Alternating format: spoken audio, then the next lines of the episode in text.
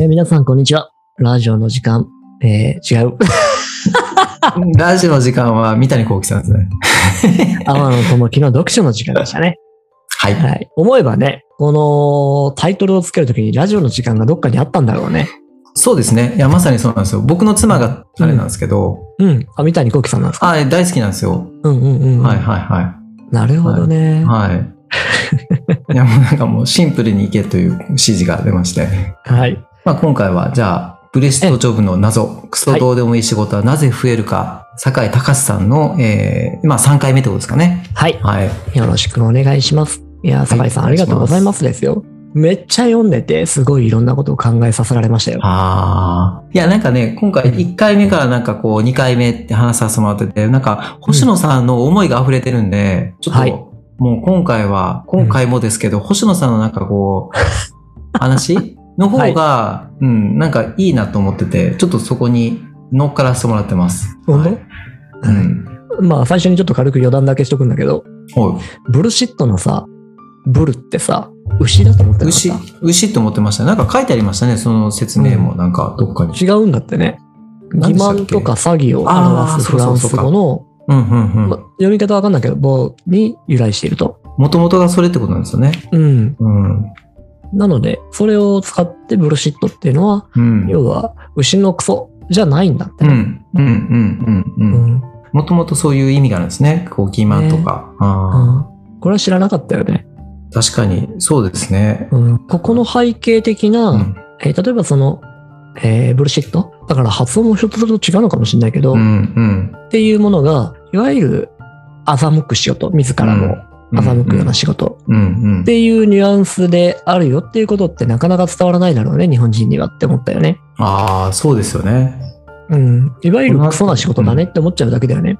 うんうんううん。んそうかそうかそうか、そうそうそうですね。欺瞞とかそうですよね。そうそのあたりあれですよね。第2項に書いてますね、見てると。ね。うん嫉説明妬がジョブとブルシットジョブは違うんですよって違話うが。ぞと。うん。うん。産経的な仕事がブルシットジョブではないとうん。いう話もあったけど、うんうんここら辺う勘ん違いしちゃう人、これも含めて多いんじゃないかなと。確かに、確かに。うんうん。いや、でもそういう人多いと思いますね。多分ね、こうんの酒井さんの本もそうですし、デイビッド・グレーバーの本とか読んでない人の方が多いと思うんですよ。うん。読まずに、なんか東洋経済オンラインとかわかんないですけど、そういうと こにこう、あの、書かれる一部のものを見て、ブルシットだって騒いでるこ人の方が多いような気はしますね。まあでもそうでしょうね。うん。まあ、それでいいのかもしれないですけどね。うん。実際、なんかさ、そうそう。アンカーにね、まあ多分 Spotify に反映される機能だと思うんだけど、はい。投票機能みたいなのがあるんですよ。えー。それをちょっと今回は使ってみたくって、あなたは本家ブルシットジョブうんうんうん。読みましたかっていうのと、あ読んだとしたらあ。はいは何パーセントまで読みましたかっていうのをちょっと出しておこうなと思って。い。なるほど。これは興味深いですね。はい。ぜひ今回聞かれた方は、そこの投票機能をポチッと入れていただいて、どのくらいだと思います ?100% 読んだ人。うーん、全体100杯読んだ人、まあ、どれぐらいですかね。1、2割じゃないですか。あ、でも、これを聞いてる人ですよ。あ、これを聞いてる方。まあ、もちろんね、まあもうちょっとで誰も投票してくれなかったっていう可能性もありまあまますあけまど、あまあまあまあ。まあでも勝手に予想すると3割ぐらいじゃないですか。でも、全部読んだ人ですよ。そんぐらいだろうね。半分までいくかもうちょっといくのかね。なわかいや、いかないかもしんないですかね。な。まあ、もしかしたらね、そういう話題になってる本だから避けたいみたいな人もいらっしゃるかもしれないですし、あ天の弱。みたい な。あと、まあ、書いてある内容もそうです。僕も途中で正直言うと一回、今回その、リスナーの方がリクエストしてくださらなかった多分、ブルシットジョブの本番うん。は多分もう最後まで読まなかったですね。本棚で閉じてましたね。は青野さんね、一回勘違いしましたから ね。い。そうですね。必死に読みましたね。そう、リスナーの方が読んでほしいってリクエストがあったのは、ブルシットジョブの謎の方ね。そうですね。酒井さんの。そう、酒井さんの本の方で、実際の本家のブルシットジョブじゃなかったんだけど、青野さんは勘違いして、そっちの本家を読んでしまったという、そうですね。まとめるとこまでやって気づいたっていう最後。はい、結果収録が1週間伸びる。 失礼しました。ありがとうございました。おかげさまで僕も読めました。いや、でも、でも、そういうことなければ多分そうですね。読まないかもしれないですね。はいそん。なもんかもしれませんね。うんなんでうん、きっとね、その東洋経済オンラインに限らず、もうこのラジオを聞くだけで読まないという人だっているんじゃないかとは思うま。あでもそれはそれでいいと思いますけどね。そういう価値もあると思いますね、これもね。ね。はいでも、東洋経済オンライン読む方が楽だよって感じだね。このラジオ聞くんだったら。間違いないですね、それは。最多分近収録が伸びて伸びて、毎回毎 回ね、すいません。これやばいで2す時ね間。コースとか多分、やばいっすねできますね。やばいですよね。はい。まあ、最初はね、10分、20分 でいいと思います。そこについてきていただいているリスナーの方々がいらっしゃるんであ。りがたいですね。じゃあちょっとあれですかね、うん星野さんがこう、ぜひ第2回に続いて、ね、次のテーマ行きたいという、なんか、あ、はい。ありがとうあごるとざいいますうこと。なんで、行きましょうか。まあ何かっていうとさ、あの、じゃあどうしようかねっていう話なんああ、ですよ。そうですね、具体的に。うんうんうん。で、ここら辺はもう本当最近の戒めでさ、何か知るっていうことはもうそれ自体で面白くなっちゃって、うん。うん、特に自分みたいなタイプにはね、いわゆるストレンクスファインダーってあるじゃん。はいはいはい。あれで俺収集心があるんですよ。おお、あ、が強いんですね。上強位い5つ。ううんん、。集めちゃうんです。おお。なんで、いろんな知識を知れば知るだけ、もう、ただ単純にそれだけで面白いっていうタイプんでなるほど。ね。何かの役に立つためっていうよりは、とにかく集めたいってやつですよね。そうそう。はいなんかブルシットアーティストなんですよ、僕は。いやいやいやいだや。からその件で言ったらこういう話もあるし、ああいう話もあるぜっていうことをうん。ペラペラペラペラ。ラ偉そうに小賢しく喋るっていうタイプなんで、うんなるほど。これを自分の中ではもう一段階じゃあ先に行きたいと思ってて、ほうほうほう。まあ先にこれはうん、収集心はなくせねえし、ブルシットアーティストうもん治んねえだろうなと思うので、まあ、それ特性ですもんね。う。うんん。じゃあ、やったことあるブルシットアーティストになりゃまだいいよねって思うんうんう。うん。うん。なるほどね。自分が思ってる考え方、少なあくとも実践してるぜっていうことは、あ、ああ、そこ、そこは大きいですよね。うん。うん。次の姿にしたいとうん。うん思っうんていて、うん。でねあそれはすごく理解できる。えー今回の、えーものを読んでいて、この2つぐらい心がけて何か形にできるといいかなって思ったものがあったんですよ。うんうんうん一つが合理化が進んで、えー資本主義社会が進んで行われてきたこととして、職人的な無形の地をうん。うん。形にしてさ、うでんそれを機械とかうん。システムとかプログラムにうん。振り分けることによって圧倒的な合理化を図るっていううんうん。大量生産ができるようになってっていうのがあるじゃないですか。はいはい。あそこに対しての抵抗が一つ。うん。そこに対する抵抗。うん。いわゆる職人的なものづくりうん。みたいなものを再度もう一回やろうぜっていう話が一つ。なるほど、なるほど。うん。で、もう一個が、資本主義のこの搾取構造のうん。保持のためには、うん。えー労働者層に対して、うん。分断した上で、その分断したコミュニティ同士を競争化に置くうん。ことが必要になってくると、これによって賃金とうかん環境とかのうんうんうん。無駄な向上を防ぐっうてん。いう、うんうんうん。まあ無駄って考えるのは資本家だけどね。うんうん。うん。低いところで止めると。そうそう。例えば、不景気になってきている社会の中に移民を入れて、で、より困ってる人たちが、より低い賃金で働いてうるんだから、ん。お前ら職がないっつって文句言ってんじゃねえっていう状態を作り出す。ううんんなるほど、なるほど。うんこれがあるよねっていう。うん。まあそこにね、モラルの問題もね、仕事の含む、モラルの観点っていうのもね、あるでしょ、観念か。うんあるでしょうね。ああ、そうね、そうね、そうよ、そうよ。モラルあってね。うん、資本家がうまくそういうのを使うわけですよね。そうそう。そういう状況を作り出すんだ。なうるほどん、ちょっと余談だけどさ、 また、どうぞ。はい 話してる途中で余談なんだけど、ネオリベラリズム、このね、まあ、はいはいはい資本主義ももちろんなんうだんけど、うん。さらにこのネオリベラリベラリうズム、んうんこれを提唱して作って推進してきた人って誰、うん。誰なんですかね海外で行くとね、レーガン、サッチャーみたいな方々がね、よく上がります。日本はね、うん、だと中曽根さんか。うんあ、中曽根さんから来そて、の小時代泉ださとん。ねはい。うんあの、何でしたっけあの、慶応の教授やってたあの人、なんだっうけ、ん悪名高い、あの人なんだあっけあ、あの人ね。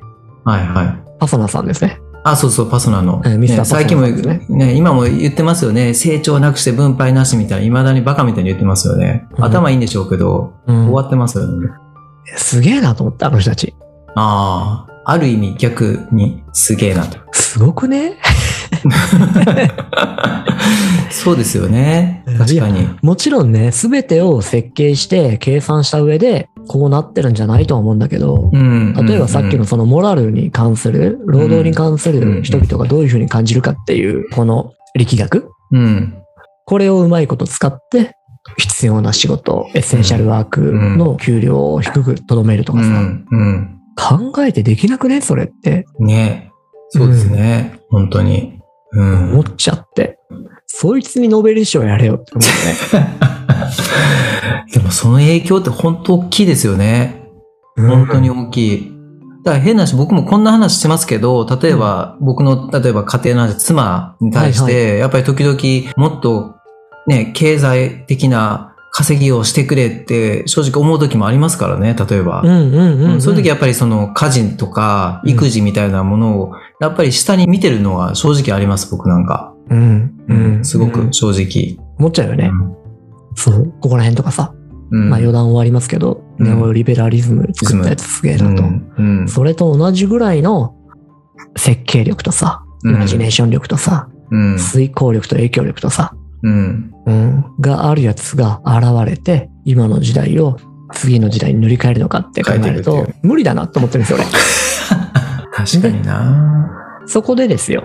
うんそこに期待しないっていうのが多分次のおうステップだとステップだろうなと思ほっうて。ほうほうほうほなので、さっき言ってたね、職人的な一気通貫的ものづくりっていうのと、ううんそのコミュニティの分断っていうもの、うんうん労働者間のね、えーコミュニティの分断っていうもの、ここに着手できるといいんだよねって思ってるんですよ。うんうんうんうんで、えー総合的に、全体的に見て、ちっちゃな世界がどんどんどんどん生まれていくことが必要になるんだろうなって思ってるんですよ。まさにそうですよねちっち今はねゃなとこですよねうんえー俺らはコミュニティを失いすぎた。うんコミュニティがないがゆえに、個人の力じゃどうしようもないことが増えすぎている。うん選挙なんか、うまん、もう圧倒的にそうですよ。そうですよねうんあんだけでけえ組織が作った頃に対して、何人か有志がさうん、価値あることを言って価値ある活動をしてるけど、うんまあそれは組織力で押し負けるじゃん。まあダメうんダメですねうんだって何年、何十年かけてあの組織を作ってきたのかっていうぐらいうんうん軟弱な組織ですよ。うんなので、よりちっちゃな、えーうんまず自分たち周りから作っていける組織をポリコリと作っていって、そうですねそれが大きなね、今度はコミュニティ同士がくっついていって、大きな塊になっていくっていうのが、次の社会の塗り替える第一歩じゃねえかなってうん、うん。思ってるところでさ。うんい。や、それはすごい思いますね。まずやっぱりね、大きなところというより、本当に小さいところ、うん。自分の周りのところでこうね、実践することが、ね、さっき実践する、ね、ブルシッターアーティストじゃないけど、そしたら、ねブルシッターアーティストじゃない、本当にこう自分でこう作っていく人になると思うんで、うんうんそこはでも本当に共感しますね。そこでですよ。そこで、こう、はい。この二つをいっぺんにやろうと。うん。ものづくりコミュニティをやろうと。おうものづくりコミュニティやる。はい。それは、ど んなどんなコミュニいテやもうこれを読んだから始めようっていうわけでもなくて、なんだけど、はいはい前は々から思ってたことなんだけうんうど、んうんうんああ、どうやらここのコミュニティにはこんな使命も持たせられると面白そうだなってィ思ったのが、おーおーおーおーで、それが、あの、ポッドキャストを僕は今他のとこでも10個くらいやってるんだけど、うん。これもう一つにまとめてしまおうと。おおなるほどね。なるほど。ううんん。で、その人たちはみんな一個一個自分でものを考えて、情報を収集して、自分なりの捉えた世界があって、それを世の中に発信して、うで、んそこでリスナーと関係を築いていく。うんで、その人たち同士も横で繋がる。うん。で、いろんな人たちがなるほどね見えてる世界を繋げていくっていうコミュニティを作れないかなああ、なるほど。いいですね。ってって思っており、うん。これをですね、新リベラリズムに対する、ネオリうベん。ルうんに対する、うん。うん。はい、反旗の一つとしておこうと。抵抗だと。はい。なるほど。と思ういいじゃないですか。コミュニティね。はい。なるほど。まあ、コンテンツ作る。うんうんうそんう。そう。それですよ。ところでさ、アーロンさんも前コミュニティにも興味があるって言ってたでしょああ、そうですね。そうですね。どんなどんなコミュニティか。そうだし、なんでっていうのと。ああ、そうですね。うん。まあ、でもなんでっていうところでいくと、まあ、でも今回の本の話にすごくつながるとは思いますね。うんまあやっぱ僕の発想としては、そのやっぱり、あの、自分の労働力っていうのを時間でこうね、今回その本の中にもタスク思考と時間思考っていう話あったと思うんです。うん。うんうんうんうん。労働のね。結局昔はタスク思考でやることをやる。はいやらないときはやらない。でも、どんどん賃労働になってくると、お金もらうために自分の労働力とか想像力っていうのを時間で切り売りする。うん。で、これってやっぱ限界があるなって、やっぱり思うんですよね。会社員やってたり。フリーランスになったらでも結局、個人事業主になっても一緒じゃないですか。一緒っていうか、結局自分の労働力を時間で売ってってなっちゃってるんで、うんまあなんかそれだけだと、まあ限界がある、動けなくなったり、お金を得られなくなった時にそれでおしまいになっちゃうクレアクライアントから切られるとかですね。うんうんうんそれって、その、じゃあ切られるって不安があるから、こう、ずっとこう、新労働、時間を売り続けなきゃいけないっていうのは、それはちょっと避けたいなと思ってるので、うんまあ、ある意味その、なんだろうな、違う方向とか、もしかしたらもうちょっと安全安心みたいなところを得たいなって思いが、コミュニティに向かってるのかもしれないですね。なるほどね。うんうんうんうん。なんか今だとお金を介して仕事はいク。ライアントっていうことでしかつながっていない、プラスアルファちょっとはね信用とか信頼とかあるのかもしれませんけどうん。そうそう,、んそうじゃなくて、うん、なんかその貨幣に換算されないところでのこうつながりが欲しいなっていうのがありますかね。はないるほどね。なるほどね。いや、その通りだよ。うんいや、人間は結局、あの、まあ、こんだけ大くくりの死後にすると恐ろしいな。人間は結局って恐ろしいね。 まあ、とはいえ、大枠、つながる力をそもそも備えてね、うんえー生まれてきてる種族なので、うんうん。赤ちゃん見てると、子供見てるとそう思うよね。うんうん何も教えてないのに、勝手に飯食ってて、ある日、こっちにシェアしてきたりするしね。うんうんうんうんシェアねうちの息子バナナが大好きなんだけどさ、はいはいバナナをもぐもぐ食って、ナナ、ナナってこう叫びながら、嬉しそうに食うんでうすよ。 んそれを見てて、あ、うまそうだな、よかったな、と思って見てると、こっちにいきなり手つき出して、うーんって。あ食えてシェアな なるほどねで、食べたふりすると、超嬉しそうにするんですよね。ああシェアには喜びがあるんだと。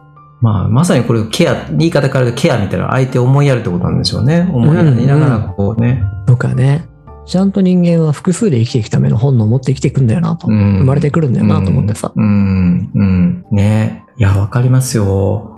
なんか僕も、息子が今、次男が5歳なんですけど、うん来年になると小学校になると。はい。来ましうんた。小学校う。ん。あそうするとこう、ね、距離が生まれて、まあ仕方ないのかもしれないけど、まあある意味自分にとってその次男とのつながりってある意味なんかコミュニティケアすし合う関係なんで、うんなんかそれがね、こう離れちゃうのは寂しいな って、今話聞いてちょっと思いましたね。。小離れの時期ですねはいはい、そうですね。はい。あるある。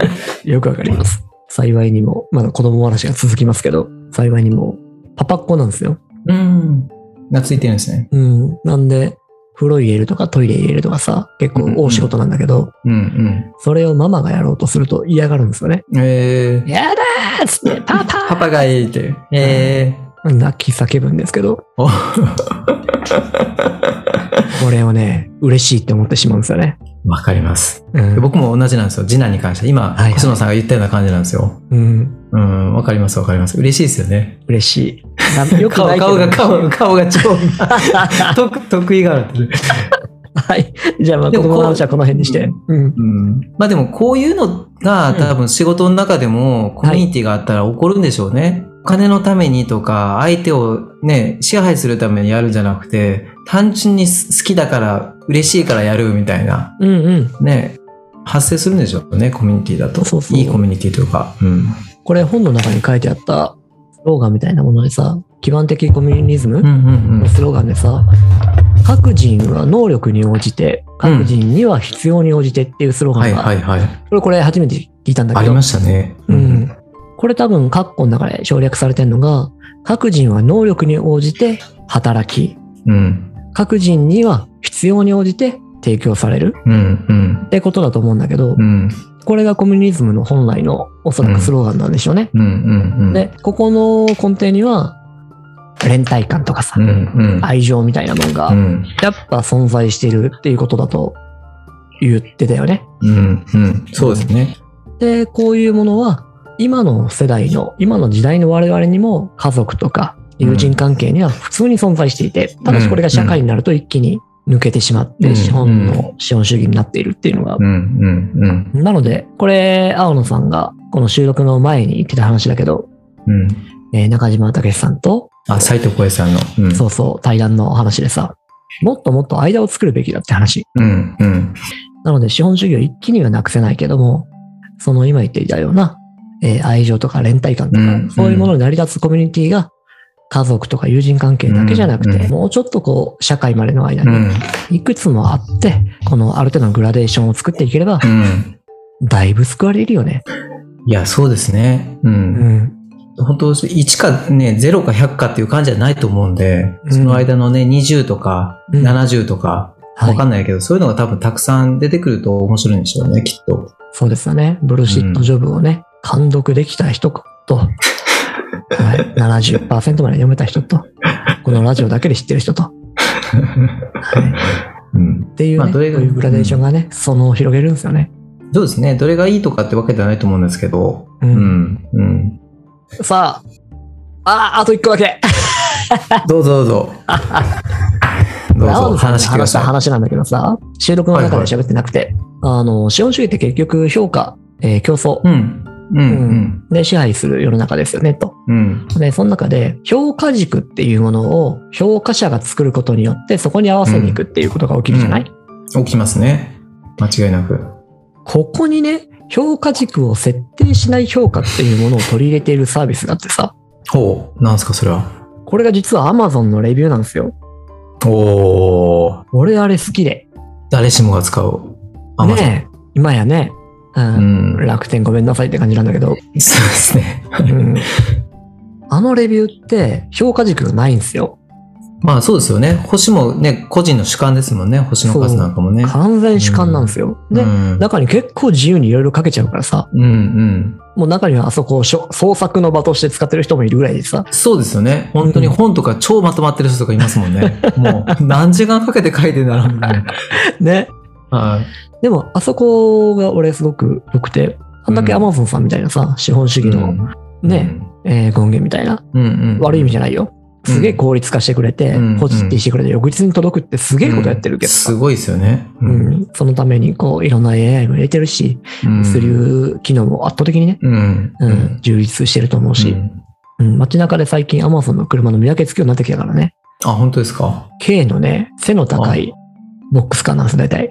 なるほど。走ってるのは Amazon の配送だと。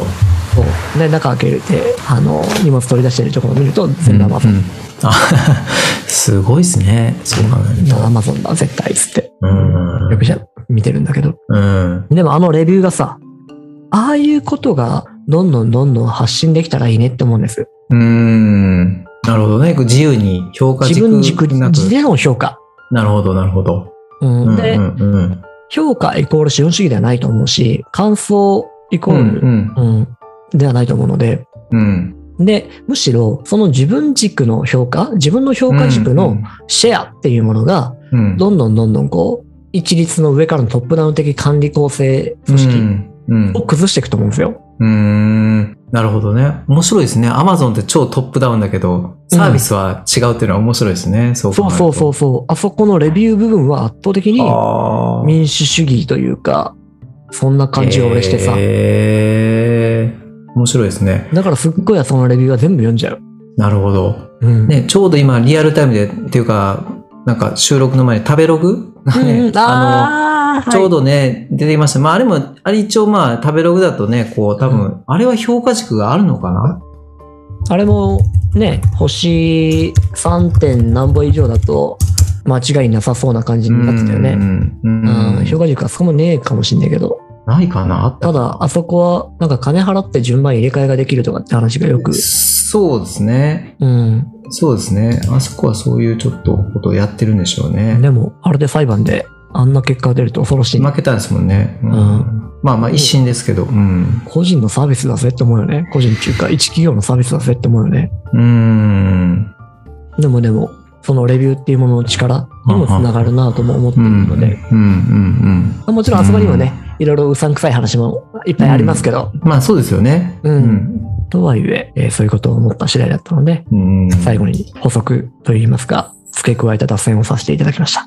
じゃあ、そうか。まあ、コミュニティ作ったとしたら、まあ、そう、コミュニティに対する、まあ、評価というか感想みたいなものも、うん。なんかこう、自由に出せるようなそ感うじそう。なのかな、はい。そもそも感想自体を発信のコンテンツにしたいっていう感じだから、ああ、なるほどね。感想自体を。それって結構勇気がいるって感じですもんね。その、そうだよね。ねえ最初はね。うん、コントロールしたくなりですよなりますよね。うん。なんかこう、うん自分たちが知りたい項目はい。とか、有利になりそうな項目とか、わかんないですけど、例えばですけど、入れたくなるでしょうし、うん。知り、ね、管理したいって思いますもんね。こう、ちゃんと整理して把握したいみたいな。なる、なる、なる、なはい、る。はい。でもそこら辺、やっぱさ、自分たちでも一個、自分たちの思いが反映された、そういうコミュニティみたいなものの運営を通してさ、うん。いろんな知見がたかる、えーたまると思うんだよ。うん、うん、うん、うん。、で、俺らはこういうものの知見が会社組織以外であんま食べられてないと思うんだよ。うん、うん、うん。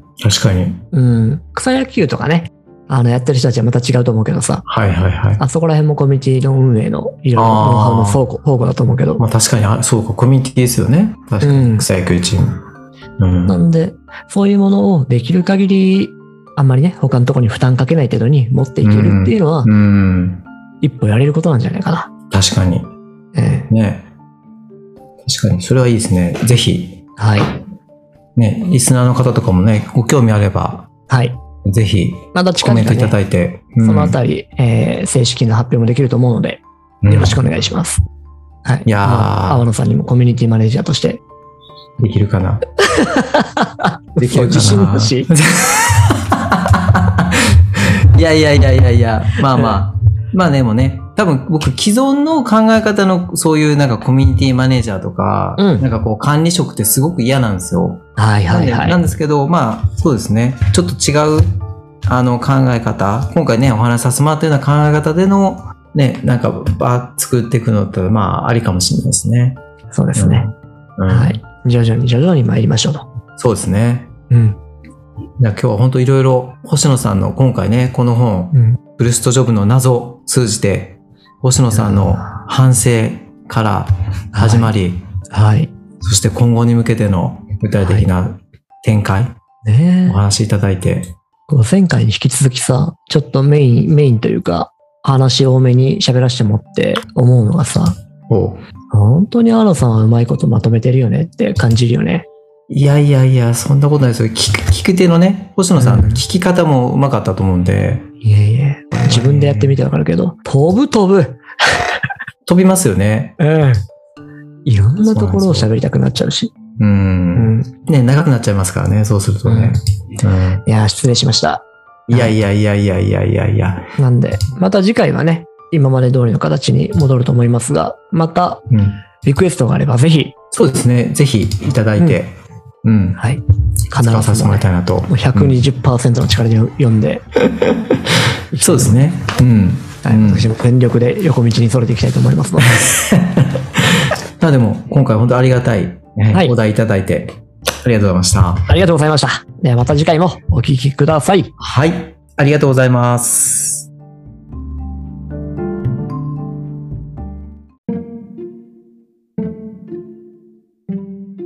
阿波野智樹の読書の時間、お聞きいただきありがとうございます。今後は Twitter やブログなどでも情報を発信していきますので、ご意見、ご要望などございましたら、DM、メッセージいただければと思っております。